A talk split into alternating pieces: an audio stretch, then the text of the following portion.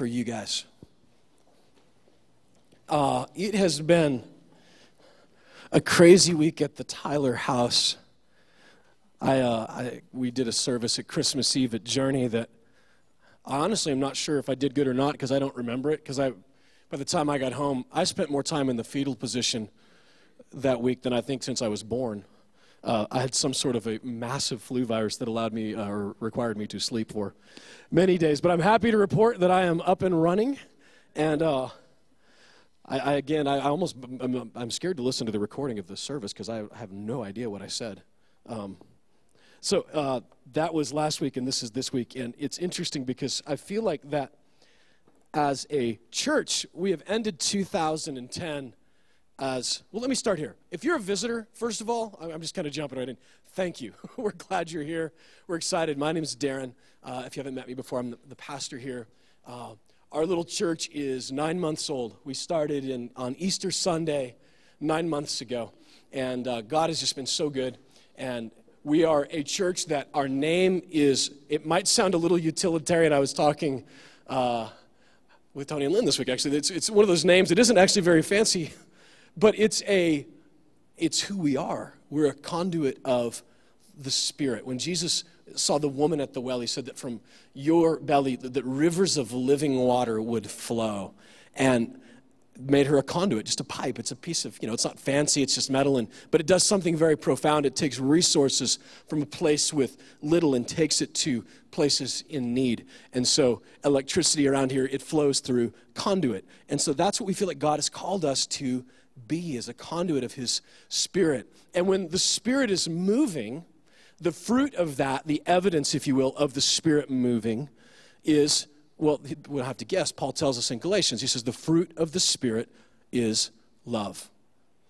And yeah, the gifts of the Spirit, they're alive and well. But the fruit, the proof of the Spirit is love. And as a church, that's our goal to be a conduit of His love, of His Spirit to the community in front of us, to the world around us.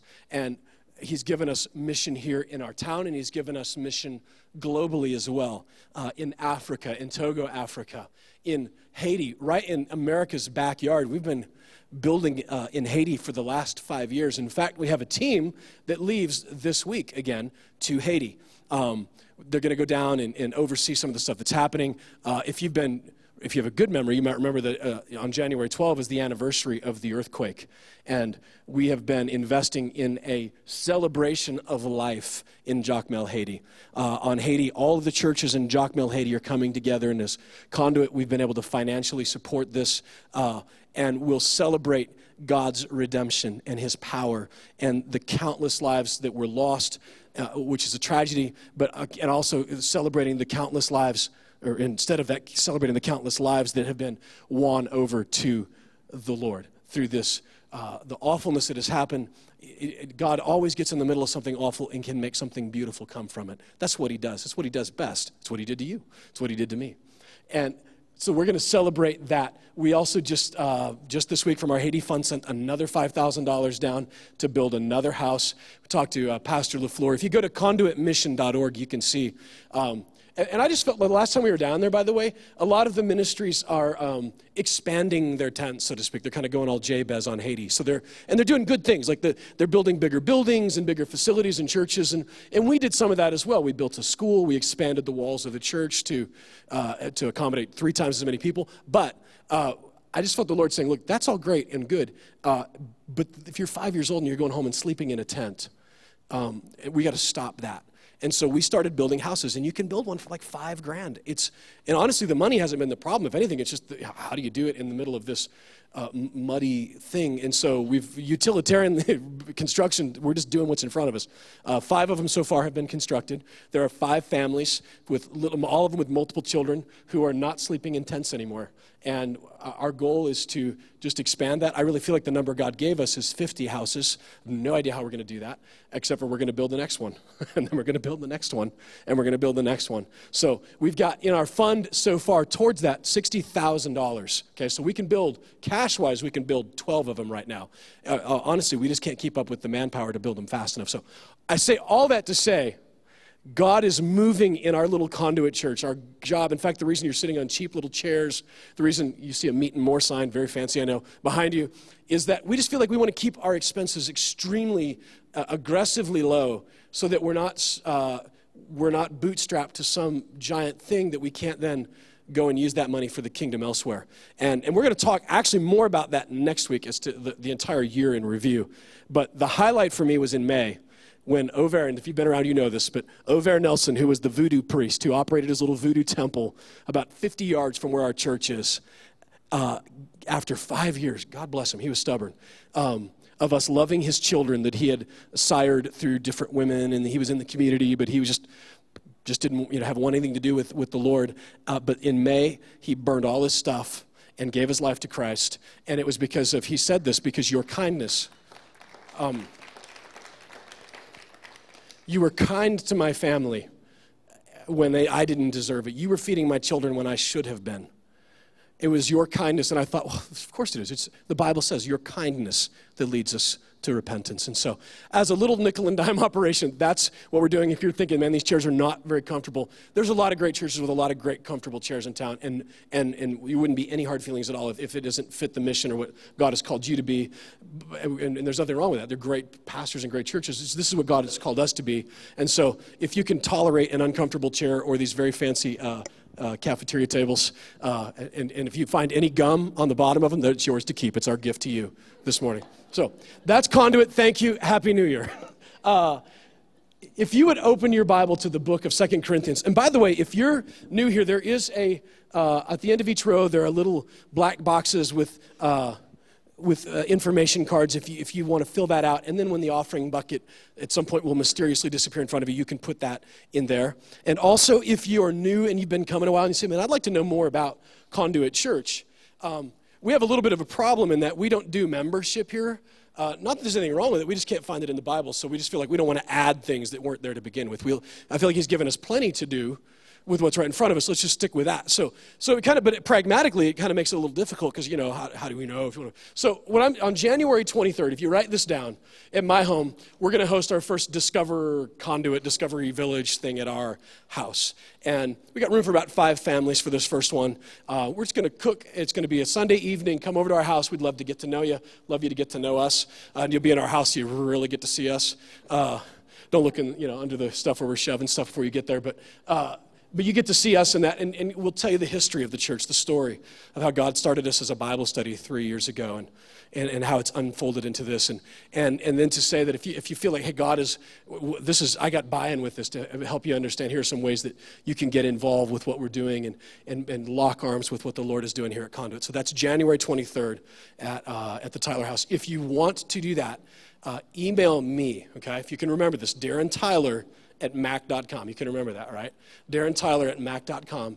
Email me, and, uh, and we'll also put it in the email this week as well, so you can just reply to that email. So, okay? Now, Second Corinthians chapter 10. Man, 2010 was a insane year. I'm surrounded by people who have had the ride of your lives this year in all kinds of forms and fashions and good and bad and ugly and and some of it's been amazing for some of you. And some of you barely made it to new year's eve. You're so bloody from the year. And if you remember one of the very first messages that i taught here in april of last year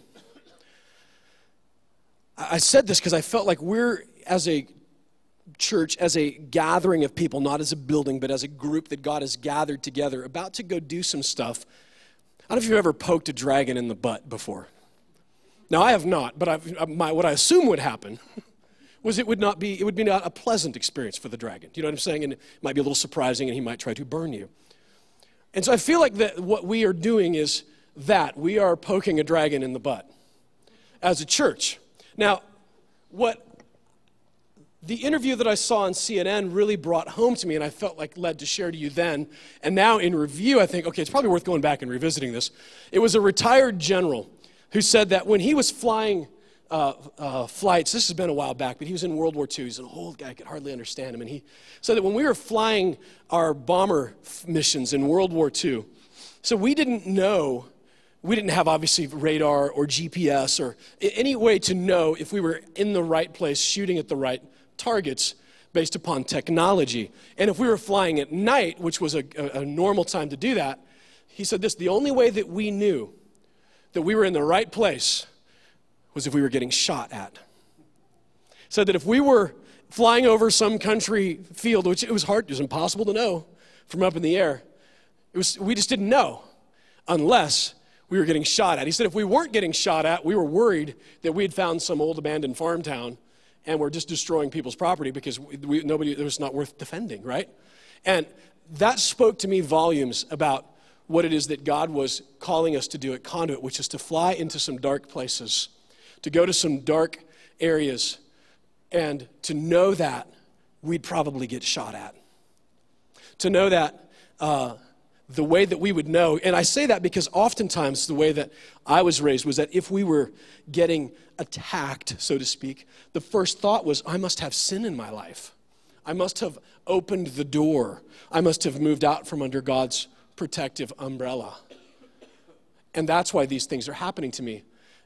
And I feel like that it's important for you to know, for me to know, that that's not always the case. That there's, when you are poking a dragon in the rear end, when you are going straight up to the gates of hell, there's going to be some resistance to that. It, it could be a little scary at times, maybe even a little uncomfortable.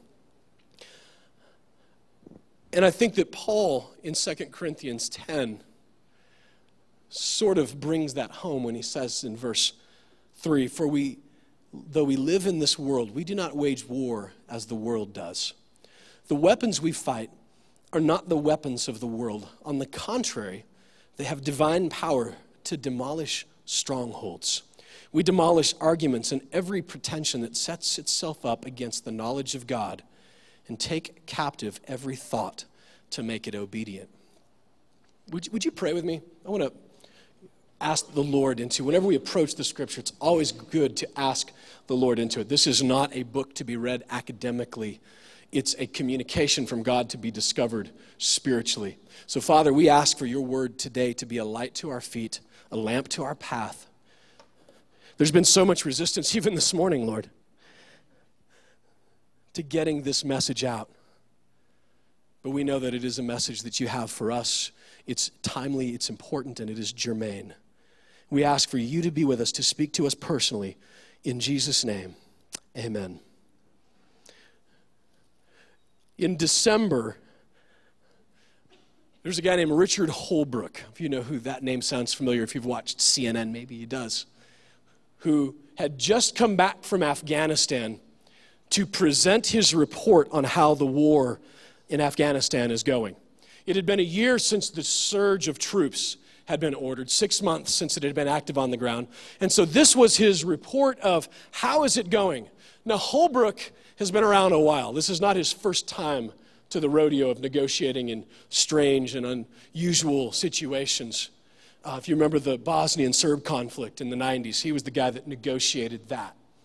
So Holbrooke was called in as the Michael Jordan, if you will, of diplomacy to figure out what in the heck we got ourselves into in Afghanistan. And he's been over there working hard at figuring this out. Now, he had come back. This was his moment to the, the report that he'd been working on all year. Here's how it's going. He's going to give this report. And in one of those twists of fate that sort of bolsters the idea that truth is stranger than fiction, he actually never was able to give his report because on December 13th, he died unexpectedly. An aortic valve tore, and just one of those things like, are you kidding me? This, this is the stuff that happens in movies. Now, in this report that he had, he was saying that the war is going better than we would like, but not nearly as good as we hope.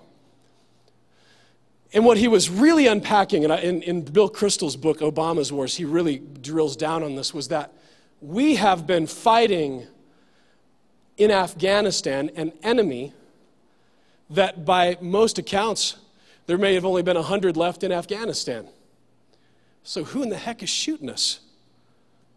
If you remember in 2003, uh, W landed on the deck of the uh, USS Abram, Abraham, I'm sorry, Abram. Abraham, it was a circumcised boat, sorry. Um, he, USS Abraham. And he gave the infamous now mission accomplished speech. Now, he actually never used the phrase mission accomplished, but there was a, semi ill fated banner that was hanging over his head uh, stating mission accomplished. And now he was widely panned for this.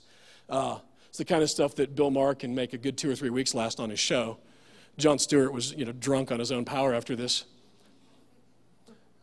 But the truth is this now, mission accomplished meant this. We had toppled the Iraqi government. Saddam was hiding in a spider hole somewhere.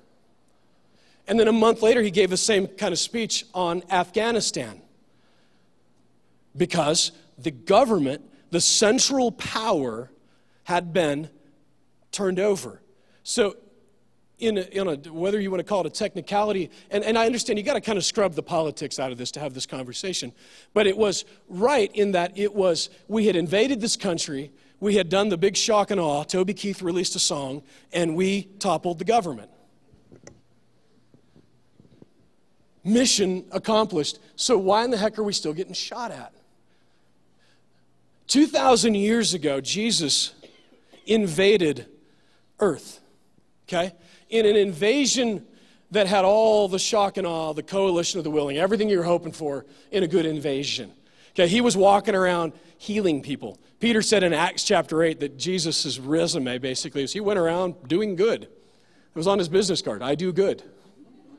Healing people, raising them from the dead, casting out demons, like big ticket stuff. Pigs running off the cliff, you know what I'm saying? Like crazy stuff. Huge shock and awe. And in a war, an invasion that involved a bloody climax, Jesus is pinned to a cross, fallen apart at the seams in his physical body. The blood is flowing, and it seems that it's over for our hero, if you will. And he says these mysterious words, not mysterious to us, but I assure you they were mysterious to Satan. It is finished. Te telesta. It is finished. Now, if you're Satan, it's like, what are you, what are you talking about? Keeping in mind, Satan, not omnipresent, not omniscient. We give him a lot more credit than he deserves. I'm sure they had board meetings for thousands of years. What the world does he mean? A virgin. What, what is that? Someone, we have meetings about this in hell. How do we do this? What does this even mean?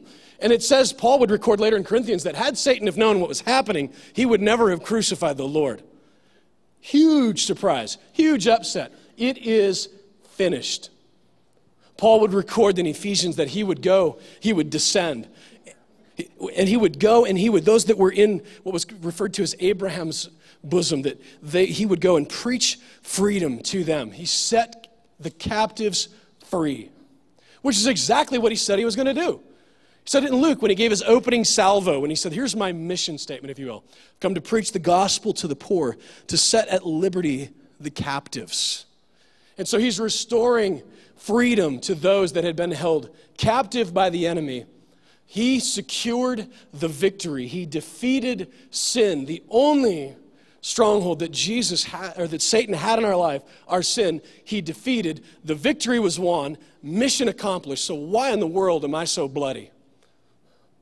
How is it possible that you and I still find ourselves in the middle of bloody battles, in the middle of ter- like terror going on in our lives, friends? And by the way, if you think that that's hyperbole that I'm talking about with Jesus and that invasion, go with me to Revelation 12, parenthetically whenever something is happening in the world, okay, in the you and I deal, I'm not meaning to go all like Coen brothers on here, I'm matrixy here, but the, the, the, there is a spiritual thing going on behind the scenes. And if you're looking for what was really happening at the time of Jesus' birth, Revelation 12 tells us that a wondrous sign appeared in heaven, and a woman clothed with the sun, with the moon under her feet, and a crown of 12 stars on her head. It's a metaphor speaking of Israel, not of Mary, by the way, of Israel. She was pregnant and cried out in pain. And as she was about to give birth, then another sign appeared in the heaven an enormous red dragon with seven heads and ten horns and seven crowns on his heads, and his tail swept a third of the stars out of the sky and flung them to the earth. The dragon stood in front of the woman who was about to give birth, so that he might devour her child at the moment it was born. She gave birth to a son, listen to this, a male child who will rule the nations with an iron scepter. It's a reference to Isaiah, the prophecy, the messianic prophecy of Jesus who was to come. And her child was snatched up to God and to his throne, and the woman fled into the desert to a place prepared for her by God where she might be taken care of for 1,260 days. In verse 7, this is it. And there was a war in heaven. Michael and his angels fought against the dragon, and the dragon and his angels fought back. But he was not strong enough, and they lost their place in heaven. The great dragon was hurled down, that ancient serpent called the devil, in case you're wondering or Satan, who leads the whole world astray. He was hurled to the earth, and his angels with him. And it goes on to say the very famous passage, that verse 11, that they overcame him by the blood of the Lamb and by the word of their testimony. They did not live their life so much as to shrink from death. And we're going to go into that in the weeks to come. But understand, I'm not making this stuff up. This is what was happening, is happening behind the scenes.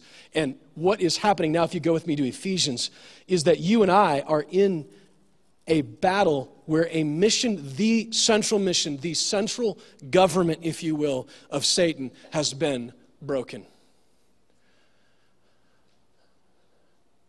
That being said, he is not, his henchmen are not going to give up anything that we don't take.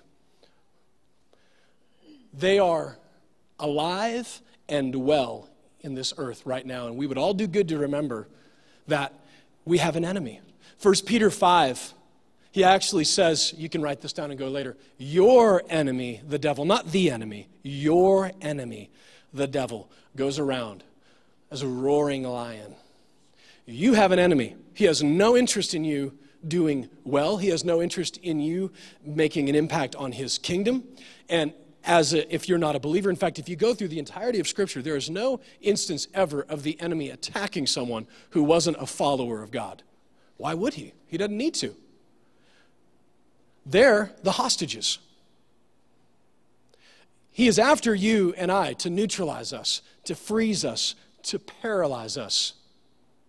And when you think about the war that we see in currently Afghanistan or Iraq, we see such a fascinating metaphor of the enemy that is our enemy today. Because they are hiding out in high places, they're hiding out in provincial territories where they've been given safe haven. The reason there were only 100 of Al Qaeda left in Afghanistan was because they moved next door. They're in Pakistan.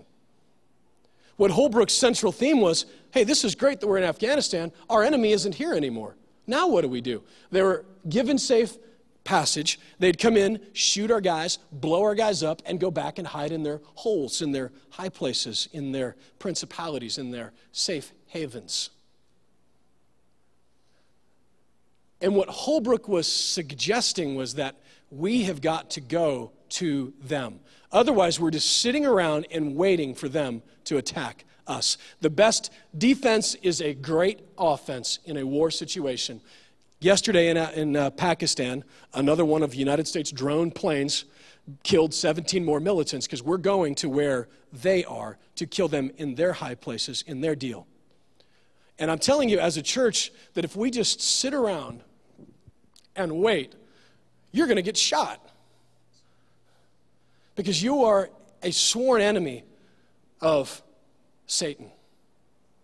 He would like nothing more than to freeze you, to paralyze you, and to weigh you down your enemy. And I'm telling you that as a church, as a body of believers, that our best defense is a good offense. To go to the high places, to go to the strong towers, to go to the provincial places where the enemy has his holds and hit him head on. And in 2011, I want you to know as a church, that's what we're doing. We're going in. And we're going to come out on the other side victorious because we have Jesus, the guy. We're not fighting for victory, we fight from a place of victory. Mission accomplished. We're just doing a cleanup. This is mopping up. Paul would tell us in Ephesians chapter 6 finally, brothers, verse 10 be strong in the Lord, in his mighty power. Put on the full armor of God so that you can take your stand against the devil's schemes. For our struggle is not against flesh and blood. Let me tell you this, by the way. If you're fighting with anybody, if, if you're fighting with your coworkers, if you're fighting with your family, your hubby, your kids, you're fighting the wrong enemy. If you don't hear anything else I say today, just like we, we've been doing in Afghanistan for all, we're kind of sitting there fighting people, that, we're not fighting the real enemy. If you're fighting with your, your wife, your husband, your co- whoever it is, if, if you're mad at somebody, you're down on them, you're fighting the wrong enemy. It's just a red herring. It's, it's a waste of your time. We got to fight the real enemy, and it's not against flesh and blood. He says this, though, that we are fighting against principalities. Let's go back up uh, flesh and blood. I've got the NIV, so I'm going to do a little King James back and forth here. It says, For our struggle is not against flesh and blood, but against the rulers and the authorities. If you've got a King James that says principalities and powers, against the powers of this dark world, and against the spiritual forces of evil in the heavenly realms. We have a victory, uh, we have an enemy that is after us, attacking us. And Paul does a great job here of, of narrowing it down so we understand exactly who it is we're fighting. Because keeping in mind the enemy, again, he's not omnipresent. He may not even know your name as far as Satan himself goes. He's an angel, okay? There's no record of him ever being omniscient. Again, there's probably board meetings. We probably got on high on the, the to do list a couple days this year at Conduit because we're, we're going right into the darkness. And so, what he's done instead is he divides up into kingdoms. It says against principalities. And keep a finger there and go with me to Daniel. Because I don't know if you know this or not, but because he's not omnipresent, he sets up shop in different places. He gives authority to different of his minions in different places. And in Daniel 10, verse 12, Daniel had been praying, it says. It's on page 794. You're welcome. And then he continued, verse 12.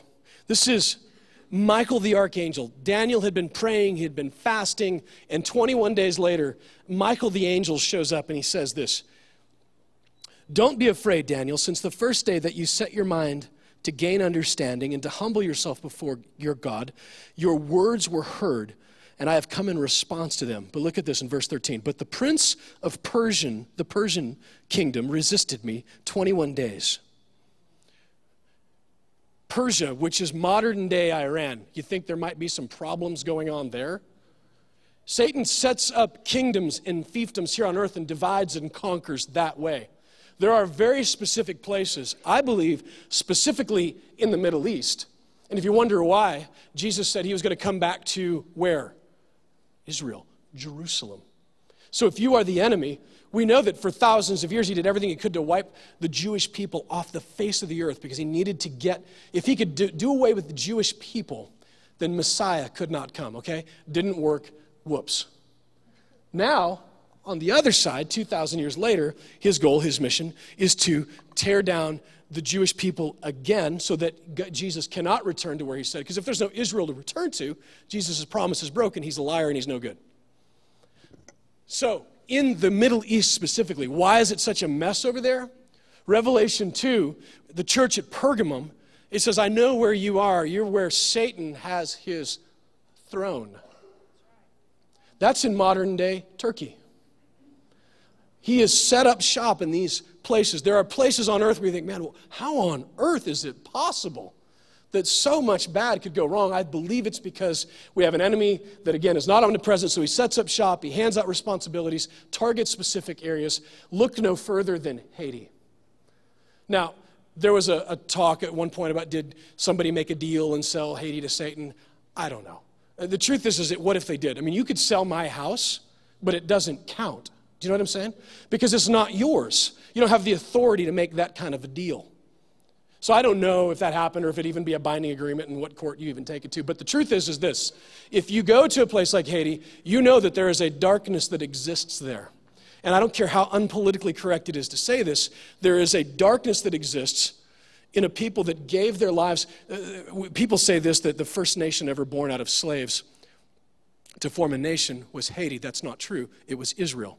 Israel was born out of captivity for 400 years in slavery. And God, out of his mercy and in his loving kindness, parked him in the desert and he said, Okay, look, I'm going to give you a couple things you need to do here. You don't know this because you've been a slave and you didn't know this, but don't uh, kill your neighbor. Don't take his stuff. All you've ever known is people wanting to kill you and take your stuff. Don't do that. And he gave him 10 things, right down to, if you go to Leviticus, it's like it talks about uh, farming and, and uh, sustenance, crop. It's things that they needed to know. If, look, it's in Leviticus. If you have to go to the bathroom, go out of town and bury it. Okay? Don't do it in the river while you're taking a shower and washing your truck and your laundry. But nobody knew that in Haiti because no, God never, they didn't camp in the wilderness to know that. Rule number one no other gods before me. The first thing that happened was their, their former African religions began to mix with Catholicism, and from that was born a wicked and evil religion called voodoo that has a stronghold on this country. And I believe that there are principalities and powers in charge of Haiti, hurricane after hurricane, disaster after disaster, because of these principalities and powers. Now, I want you to know something good news. I've read the end of the book. They're all going to be thrown into the lake of fire. But in the meantime, these principalities and powers, we have a mop up, we have a cleanup. We're, when you go to Haiti, you are going right into a dark principality, a dark power that has hold over that area, the principalities of that. And the next thing he, he breaks it down to is he calls it authorities or powers. Now, in that particular word, authorities, if you remember, Jesus had a conversation in Matthew 7 with a centurion, and he said that I'm a man under authority. And when I'm told to do this, I do that. When I tell this man to do that, you do that. And Jesus said, I've never seen this great of faith, not even in Israel. And why was it? Because the guy understood authority, a basic understanding of authority, which is that I don't care what Satan says, whatever demon is saying you have to do whatever in your life, the answer is you don't have to. He has no authority. If the Canadian military comes in here and tries to arrest me, they can't because they don't have any authority to do that here. The enemy doesn't. Now, if I roll over and allow that to happen in my life, my fault. But Jesus, when he paid for that victory, set up a thing where this they don't have any authority over me. And your faith, a man under authority, a woman under authority, you don't have to. There are principalities, okay, that are geographical in nature. There are authorities that attempt to bind you up in your own life. And look at this one in ver- uh, the third one. It says, Powers in this dark world. Now, that sounds great, and it would make a good book by Frank Peretti, but it actually means something. It, the word there actually talks about darkness in the frame of ignorance, stupidity. Why is it that you think the very first thing, the very first trick Satan ever played in Genesis was Satan saying to Eve, Did he really say that? Seriously. To Jesus in the wilderness, he's quoting scripture out of context, okay? His trick of keeping you, keeping me ignorant of the word, darkness over you and over me for decades in the American church, we did this thing where we thought, we'll just blow this up. We'll make big lights and huge show and, and maybe a 20 minute, 15 minute, and a three minute sermon, and then back to the fun for our teenagers. And we've raised a generation of biblically illiterate young people. Some of you are recovering from that. I believe it's part of the darkness over this world to keep us stupid of ignorant of the promises that God has for us. We're going to talk about that in the coming weeks, but notice what Paul said is that your imaginations, your those things that would set themselves up against God in your where? Mind. Darkness over you, the stupidity, the darkness of scripture over you. And then it says spiritual forces in the heavenly realms. You ever feel like your prayers aren't being heard? Like they're hitting some sort of a ceiling and not getting through? First of all, I want you to know that's not true. But secondly, the enemy in the air. Paul would in Ephesians 2 actually refer to Satan as the prince of the power of the air. I mean, think with me for a minute. All around us right now, we have access to some of the finest sin ever created by the enemy. All at the touch of our fingertips through the air. Wi Fi. In the air. I mean, I don't mean to over spiritualize something. I'm not saying Wi Fi is of the devil, but I'm just saying that all around us in the air, Satan is there, giving us all kinds of opportunities, the prince of the power of the air around us. We don't have to submit to him. Paul would say in Ephesians 2 that you, they, through their transgressions that they had followed the prince of the power of the air, but they don't have to do that anymore. We do not have to submit to the prince of the power of the air. Paul lays it out for you, and he lays it out for me. And some of you are like, look, Darren, I don't really know about this whole devil thing. I want you to know that I believe that that is part of his plan. Power of darkness, keeping you dimly lit, keeping you not in the know that you have an enemy, keeping you crouching and paralyzed with fear. I mean, again, the mirror image of what's happening with the war now, uh, and I believe it like I showed you in Revelation, that there's often a, a physical thing going on in our natural world the, world, and there's a spiritual mirror going on. What is the very war that they have given us? It isn't that they're powerful, Al Qaeda, I mean, they could hit a building, but you know what I mean? Like North Korea, like they got nukes. They're powerful. That's a state central thing. There's power in that. But if you are a little nickel and dime operation driving around in a beat up pickup truck in the mountain of Africa, you have no power at all. What you have is fear. The war that we fight is a war on terrorism. What Satan would want more than anything in your life, not only physically and, and geopolitically, but personally, is to be paralyzed with fear, with terror, fear of failure, fear of rejection, fear that would paralyze you into doing nothing for the kingdom, to neutralize you.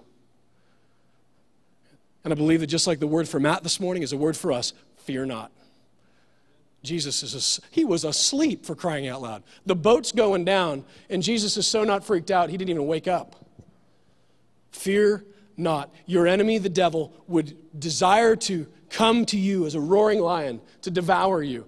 And many of you feel like, I'm in the jaws right now. I've been bloodied up this year. And that this is it. I understand exactly why this is happening. I recognize that there's an enemy. And, and I see that there are pr- rulers and there are principalities and there are powers. And what do I do about it? Paul, tell me, Jesus, what do I do about it? How do I deal with this? And for that, I need you to come back next week. I feel like Ryan Seacrest. Um, I, am I'm sorry, but I just I got to take my time on this because this is really important. I mean, gang, I went to go put the signs up this morning. I, we forgot them up at the house, so I'm just tootling along. I had my phone off, and I'm having a little Jesus time in the truck and guy's truck, and and I pull in to put my sign, the first sign down there by the road, because I'm the pastor of sign placement. and I look at my phone, and there's like texts from my wife of, you're missing all the fire truck action, in an email from Carrie with a picture of three fire trucks and a sheriff out front. They'd evacuated the whole building. Some random alarm that still nobody knows what happened is out. And Shannon was like, I don't even know what, if we can even have church because they're not telling us whether we can go in or not. They don't know. And, and I remember I, I hung up the phone, went to the next sign, I thought, We'll do it outside. I don't care. Attack all you want. This building is at best just to keep us warm and from getting rained on. And we can put coats on and there's no rain, so let's go. But I would say to you this morning this if you're in the middle of it, your victory is secure. This is a ground skirmish. The victory is won. But I would also say this, and worship guys, if you'd come back, I'd love to just spend a little bit of time in his presence. But if you personally have not been invaded by Jesus, if that invasion, the invasion of all invasions that landed on the deserts of humanity 2,000 years ago, has not reached your heart, then all of this is for naught. And I would like to invite you to join the resistance. I'd like you to join the battle. You don't have to sit on the benches dry and alone and wondering if there's any meaning in this thing, come be a part of the battle with us. Allow Jesus to invade your heart. How does that happen? It's that's awesome. All you have to do is believe. It says, "Follow me, believe upon me." Confess with your mouth, believe in your heart that Jesus is Lord, and He will invade your heart and invite you not to become a bench warmer in the kingdom. There is no such thing. But invite you to be part of the resistance, to be a part of the ground war. And I want you to know, I'm 39 years old. I couldn't think of a better way to live. He promised us a life that was more abundant. And if you're a believer and you have been and you are experiencing that, come back next week. We're going to talk about it. But for you this morning, if you want to let the Lord invade your heart as we worship, just know I'm going to be right down here. I'd love to talk and pray with you. We're not going to make you come down front and spin you around in a circle, whatever. Just come down and tap me on the shoulder and I'll, I'll pray with you. Or better, Greg back there. Raise your hand, Greg. Tim, any one of us can help you with that and just pray with you and, and allow the Lord and invite you to become part of this resistance. But as we wind down, know that it is not a wind down, but a ramping up of an offense into the kingdom of darkness this year. On your behalf, on behalf of the kingdom, we are locking arms as the army of the Lord, marching forward to his imminent return. Would you stand and worship with us this morning?